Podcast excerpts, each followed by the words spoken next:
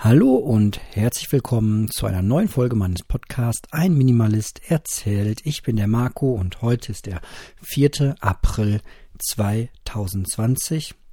Und in der heutigen Folge möchte ich mich gedanklich mal ein bisschen damit auseinandersetzen, ob das, was wir zurzeit erleben, die Corona-Pandemie-Krise, bezogen auf Deutschland und nur bezogen auf die wirtschaftlichen Folgen, was das mit ja, Minimalismus vielleicht im weitesten Sinne zu tun haben könnte. Mir ist dabei ganz, ganz wichtig, dass man eine Sache dabei trennt. Und zwar die schrecklichen gesundheitlichen Folgen, die wir erleben durch die Medien oder auch der eine oder andere von euch vielleicht direkt oder indirekt.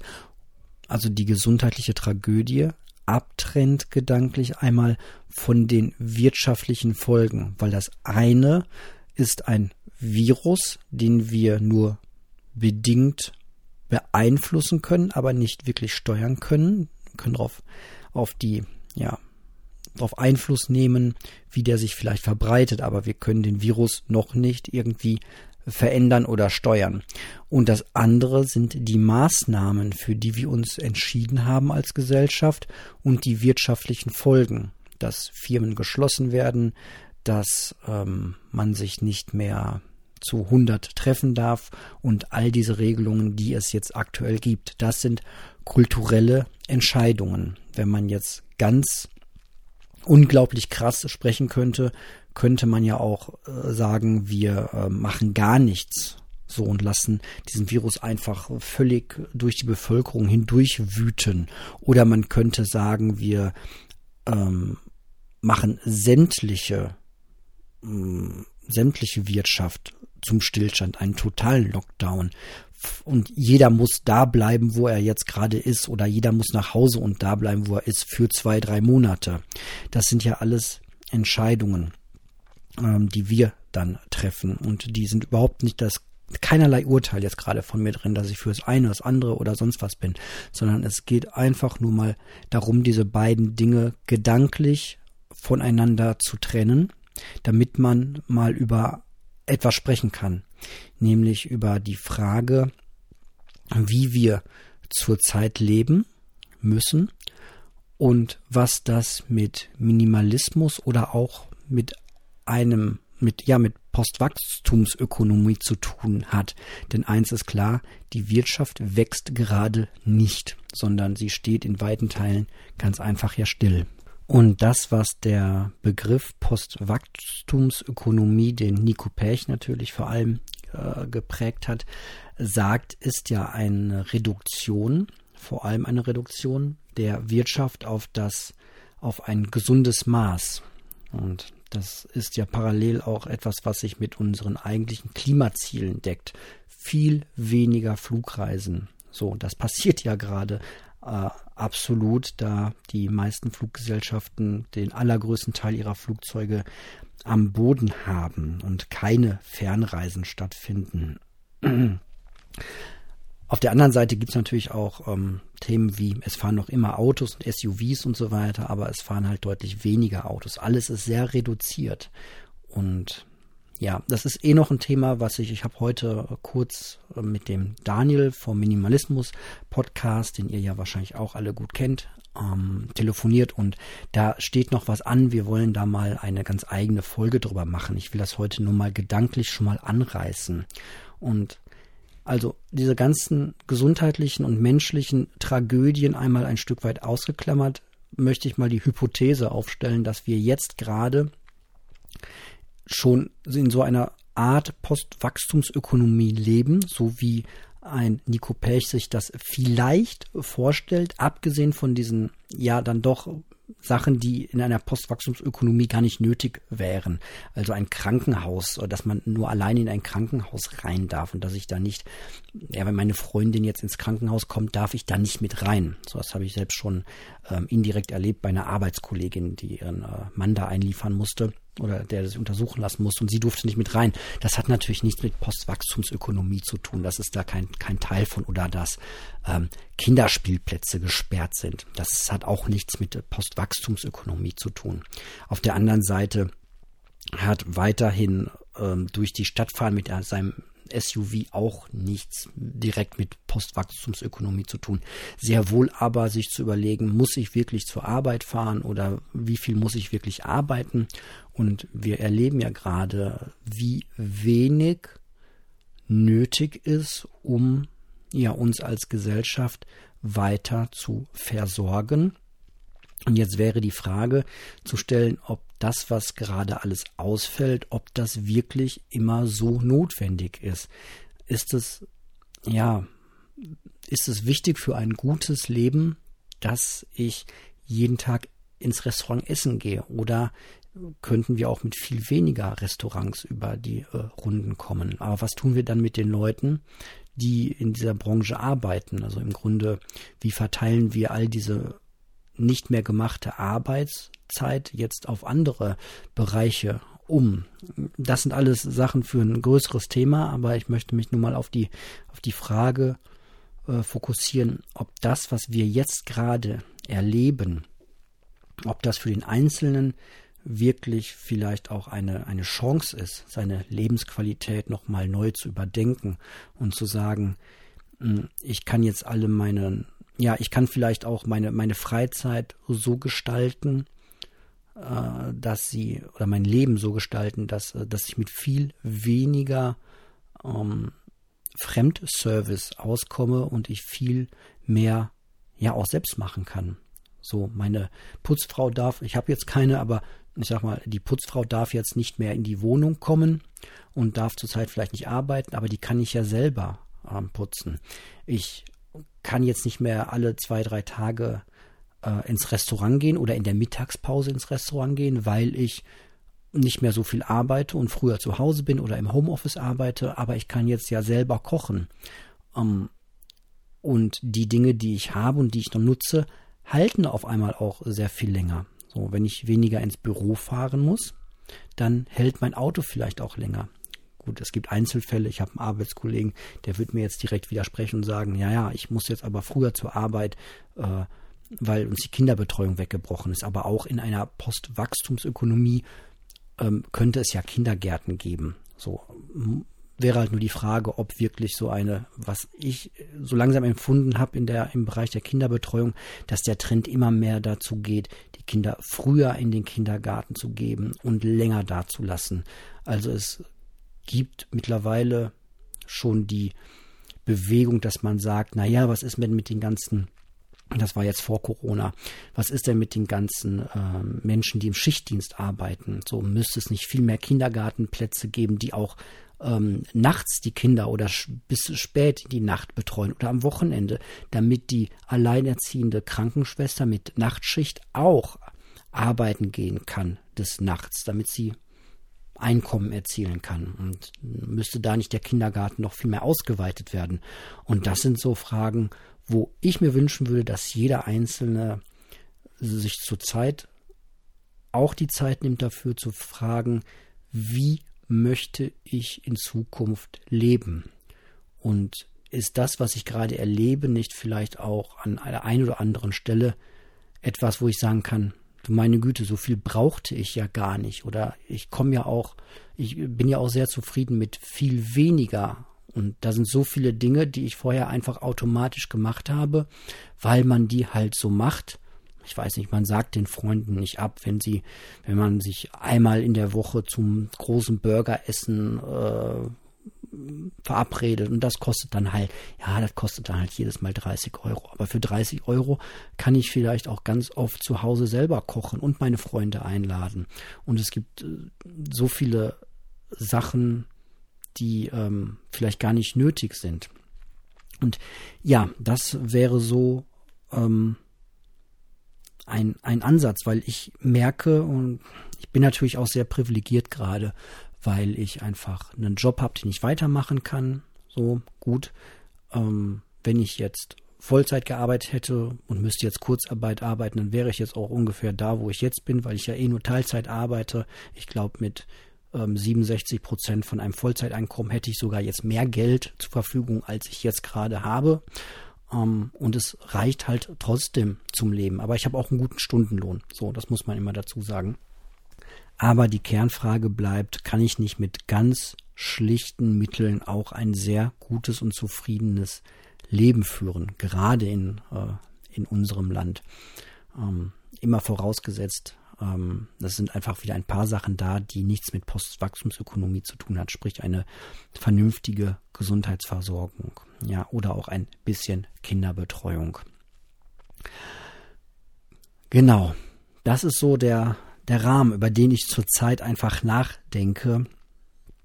Und ähm, ja, ich beobachte halt, das ist aber auch ein sehr dünner Ausschnitt, weil ich eh an einem Bahnweg und einem Fahrradweg äh, lebe. Ich ähm, erlebe die Menschen da draußen ein bisschen entspannter. Ähm, ich komme häufiger mit den Leuten ins Gespräch, mit denen ich äh, einfach so, ja, die vor unserem Haus herlaufen, wenn ich da stehe mit meinem Kaffee und den Street Buddy in den Weg gestellt habe.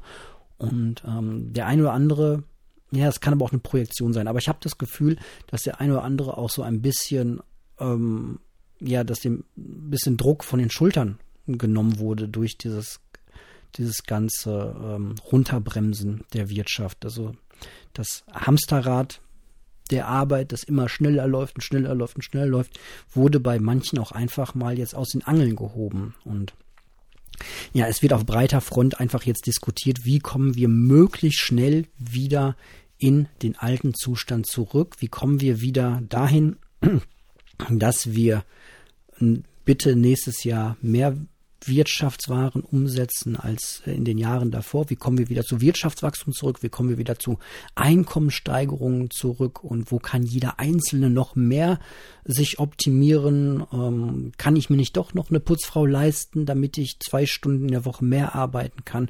Und all solche Fragen. Und ähm, kann ich nicht noch mehr arbeiten, damit ich mir noch einen schöneren Fernurlaub leisten kann? Und Wobei der Fernurlaub vielleicht gar nicht das Schönste sein muss. Ihr kennt ähm, all diese Gedanken ja von mir.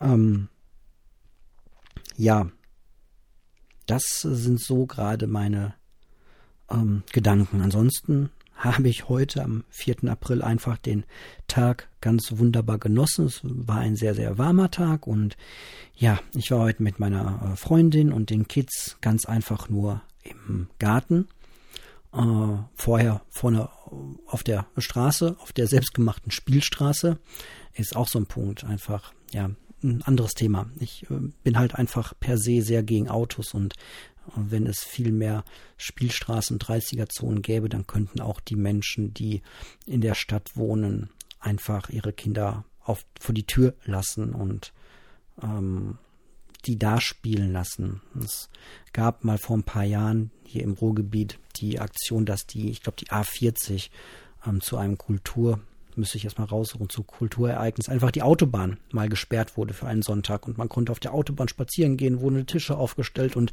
das war einfach the greatest day äh, ever, so gefühlt. Ich bin meiner Freundin über die A40 ähm, spazieren gegangen und die Leute waren alle entschleunigt, hatten alle gute Laune und ähm, das würde ich mir einfach ganz oft so für den Innenstadtbereich wünschen, dass man da einfach ja Schrittgeschwindigkeit und maximal keine Autos hat. Ich würde selbst darunter äh, leiden, in Anführungsstrichen, weil auch äh, unser Auto immer vor der Tür steht. Aber ganz ehrlich, dann müsste ich halt meine Einkäufe ähm, 100 Meter schleppen und meine Kids müssten, nachdem ich sie vom Kindergarten abgeholt habe, vielleicht einen Kilometer mit mir laufen oder so. Das ist alles unbequem, aber ähm, im Gegenzug könnten dann viele tausend Menschen, die keinen Garten haben, einfach äh, unbeschwert sich ähm, mit ihren Kids auf die Straße begeben und die Straßen vor unseren Häusern könnten Spielstraßen sein.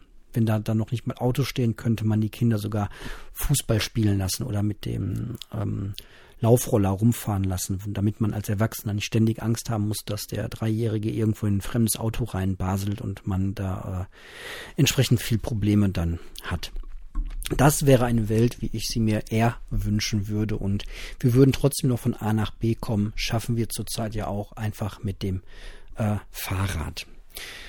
Genau, ansonsten einfach nur schön rumgehangen mit den Kids und der Freundin draußen, die die Zeit genossen. Es war wunderschön warm. Meine Freundin hat irgendwie ein ähm, Regal für die Spielsachen am Sandkasten äh, gebaut. Vielleicht ähm, poste ich da gleich mal ein Foto. Ich brauche auch noch ein Titelfoto für die heutige Folge, dann wird das das einfach. Mm, und ein ganz schlichtes einfach nur aus Ziegelstein und Brettern, so ein Studentending im Grunde, was ich ja total einfach so als Design total schön finde. Ähm, ich würde äh, jederzeit irgendwie ein Regal aus Ziegelsteinen und Brettern jedem IKEA-Regal vorziehen. Als einfach, das ist einfach so mein ja, mein Stil. So. Ich bin jetzt zwar schon lange kein Student mehr, aber dem Lebensstil als Studenten traue ich doch schon ein ganzes Stück hinterher und ähm, ja, das ist aber so. Eher mein persönlicher Möbelgeschmack in Anführungsstrichen. Aber das war einfach super schön. Einfach draußen Ball gespielt, ganz viel und ähm, ja, im Sandkasten gespielt und in der Sonne gelegen und ähm, einen Kaffee getrunken und einfach nur ja, frei nach Björn Kern einfach mal nichts getan. So. Genau, das war einfach ein sehr, sehr schöner Tag, der jetzt langsam zu Ende geht. Ähm, aber jetzt geht's gleich in die private Zeit, von, von der ich und über die ich im Podcast ja auch nicht immer alles erzähle. Gut, es ist jetzt 18.40 Uhr am 4. April und ich wünsche euch noch ein wunderschönes Wochenende. Heute ist Samstag. Heute nur zum Abschluss ganz kurz die ja, Corona-Schlagzeilen oder auch nur Zahlen des Tages, damit man später einfach mal so einen Anker hat, wenn man das hier ähm, später hört. Wir sind jetzt weltweit bei über einer Million Infizierten, einer Million und 141.000 Infizierten und wir sind fast bei 61.000 Toten weltweit. Ich glaube, die Welt hat 194 Länder, 181 Länder sind äh, betroffen. Und wenn ich hier mal nur die Zahlen für Deutschland mir anschaue vom heutigen Tag, dann sind wir jetzt in Deutschland bei 92.150 Infizierten und 1.330 Toten. Und ja, alle hoffen, was Deutschland angeht, dass die Krankenhauskapazitäten halten. Die halten zurzeit noch. Und ja, darum dreht sich, glaube ich, zurzeit einfach alles. Äh, Amerika und New York im Besonderen geht es äh, extrem schlecht. Da schnellen die Todeszahlen einfach in die Höhe. Allein in New York sind jetzt fast 3000 Menschen mittlerweile verstorben und auch die anderen Bundesstaaten ähm, sind alle so in den Hunderter-Bereichen, was äh, reine Todeszahlen angeht. Und ja, wir alle wissen noch nicht, wie das mit den anderen Kontinenten aussieht. Der Virus breitet sich weltweit aus. Äh, wir müssen damit rechnen, dass ähm, ja, Kontinente wie Afrika, Indien ähm, einfach äh, auch noch davon sehr hart getroffen werden und das weiß heute noch niemand, wie das alles wird.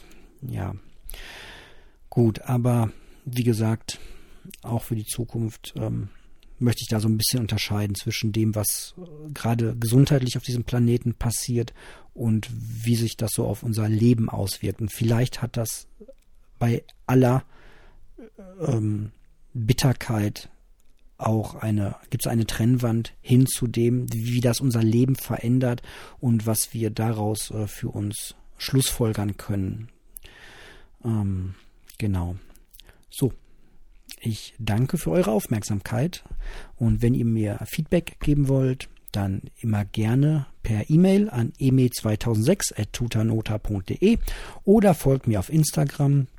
Da bin ich der Marco, ein Minimalist mit Unterstrichen. Und da könnt ihr mir dann auch Sprachnachrichten oder Textnachrichten äh, schicken. Ich bekomme immer mal wieder was und ich kriege viel Feedback, dass euch auch die täglichen Folgen sehr gut gefallen oder das tägliche Senden und mir macht das auch Freude. Einfach dann stauen sich keine Themen auf und ich kann jeden Tag ein bisschen was erzählen. Das wird irgendwie trotzdem immer 20 Minuten, obwohl ich nur 10 aufnehmen möchte. Gut, das war's. Ich sage bis bald.